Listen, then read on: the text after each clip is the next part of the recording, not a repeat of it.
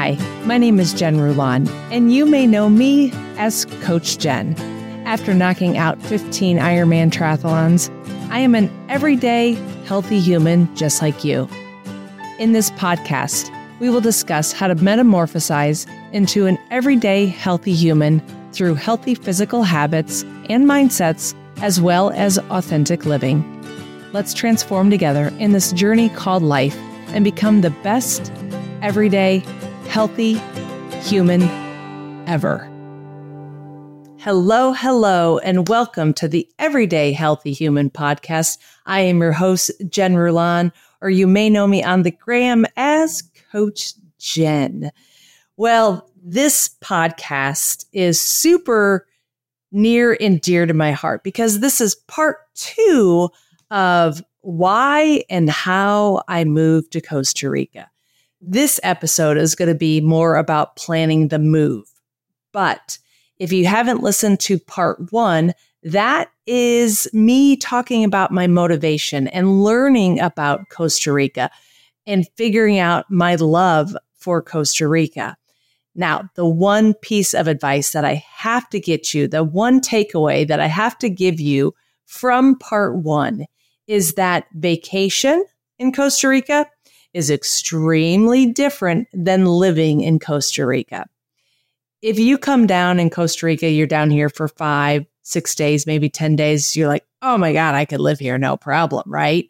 But then living here is totally different. If there's an opportunity for maybe you work online, maybe you're a digital nomad, what I have been since 2013.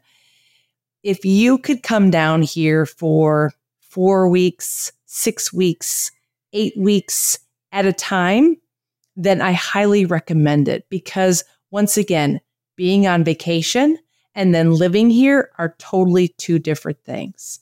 So that's my piece of advice from episode one. If you haven't listened to episode one, go back to that. That will be in season one, episode 27. We're going to talk a little bit about the legal aspects and what you have to do to come down here for the legal aspects. Because people ask me do you need to be a resident? Do you need to have a visa? et cetera et cetera. So as of december 11th 2023 costa rica now offers 180 days for you to be in the country. When i first moved down here it was only 90 days so every 90 days, I had to leave the country. And there's a couple different ways to leave the country. It's pretty simple. You fly back to the States, you go visit family or friends or whatever that might be. You could fly to Mexico, you could go to Canada, you can whatever, right? You go back to your original hometown after those 90 days. You could do that. But Another option that a lot of people will do in Costa Rica is that they'll go to other countries among Costa Rica. You got Nicaragua, El Salvador, or you have Panama. Now, it's a little bit easy on my side of town, on my side of town, my side of country, a little bit easier to get up to Nicaragua, Nicaragua, because it's only about a three and a half hour drive.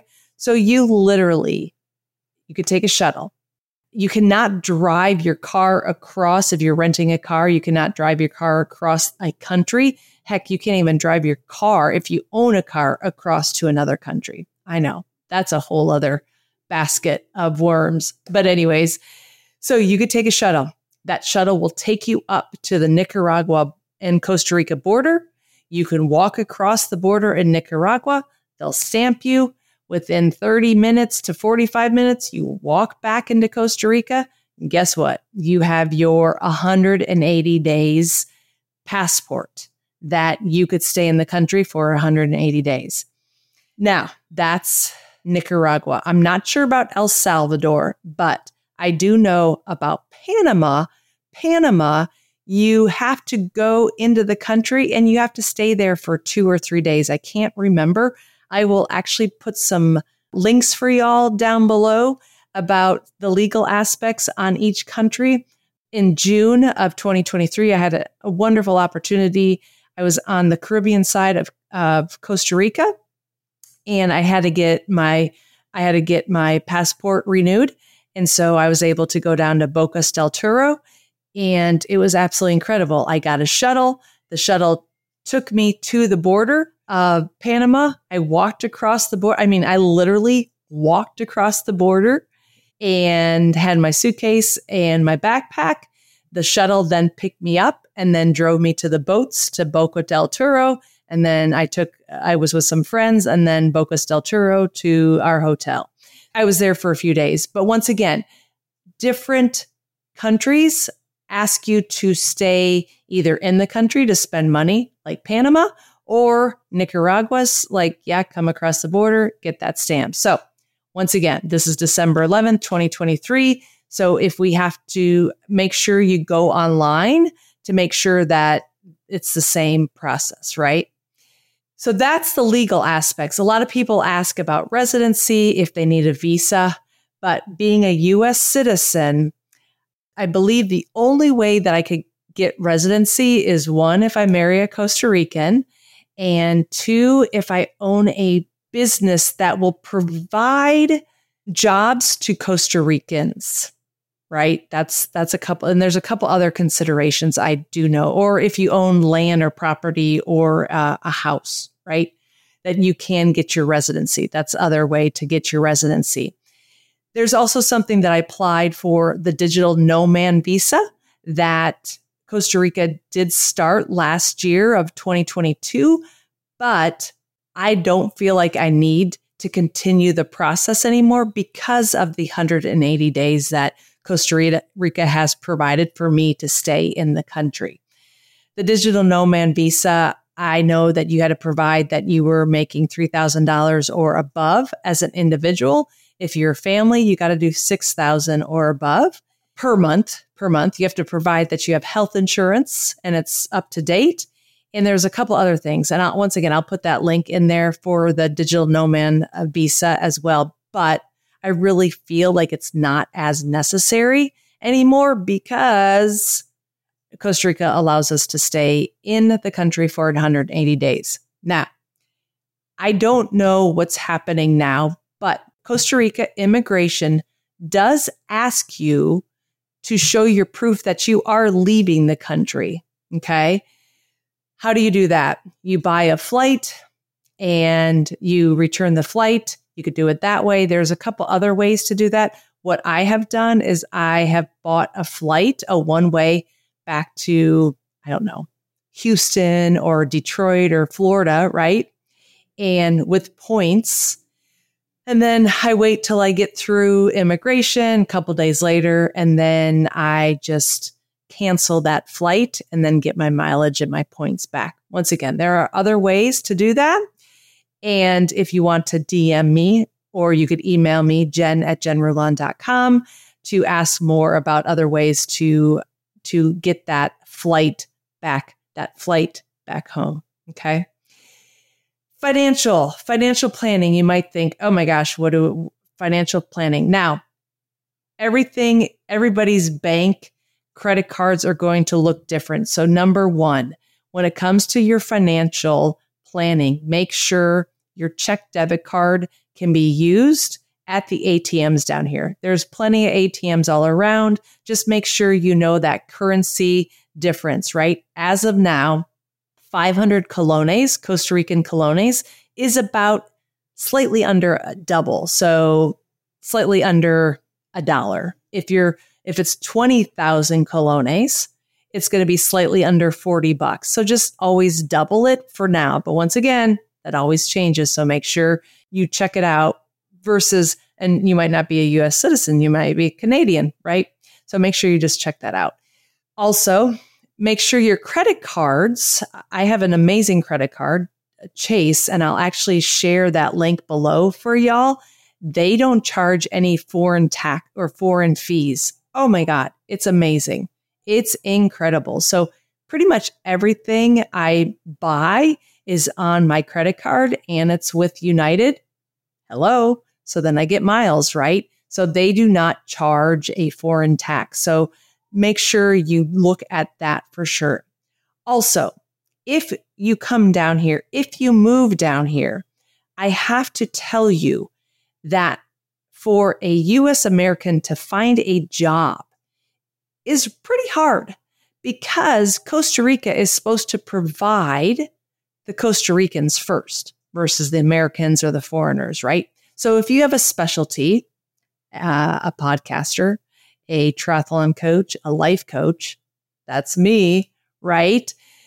Then I can work down here. I, once again, I've been working online since t- 2013. So I have a specialty. I am not taking any jobs away from any of the locals, right? Because that's what, you know, I can't, I probably can't go work at a, at a bar or a restaurant or anything like that because I am not a local. I'm not a resident. Now, I also know that there are Canadians who live down here, but they are married to a Costa Rican. They have a child. So they're able to work at a restaurant, that type of thing. Okay.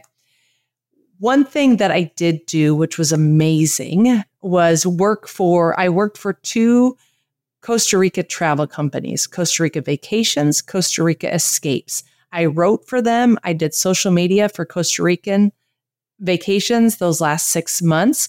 They are US based businesses, plain and simple. So, yes, y'all, I still pay my taxes just because I'm living down in Costa Rica. I still pay my taxes. So my US taxes. So, but the great thing about having that connection, I was able to learn about the country by writing, by talking about social media. I was able to connect with so many amazing humans that live here in Costa Rica, even expats that have moved down here that have been here for years. I had uh, uh, one of my coworkers is from, oh my God, I always forget. She's from Serbia. Jelena, I'm sorry. I always mess it up. She's been here for over 10 years, right? She's been working for Costa Rica Vacations and now it, it's just it's it's amazing. Like just the connections I made. So just be mindful that if you are trying to find a job or trying to connect, make sure you have something solid in your own country.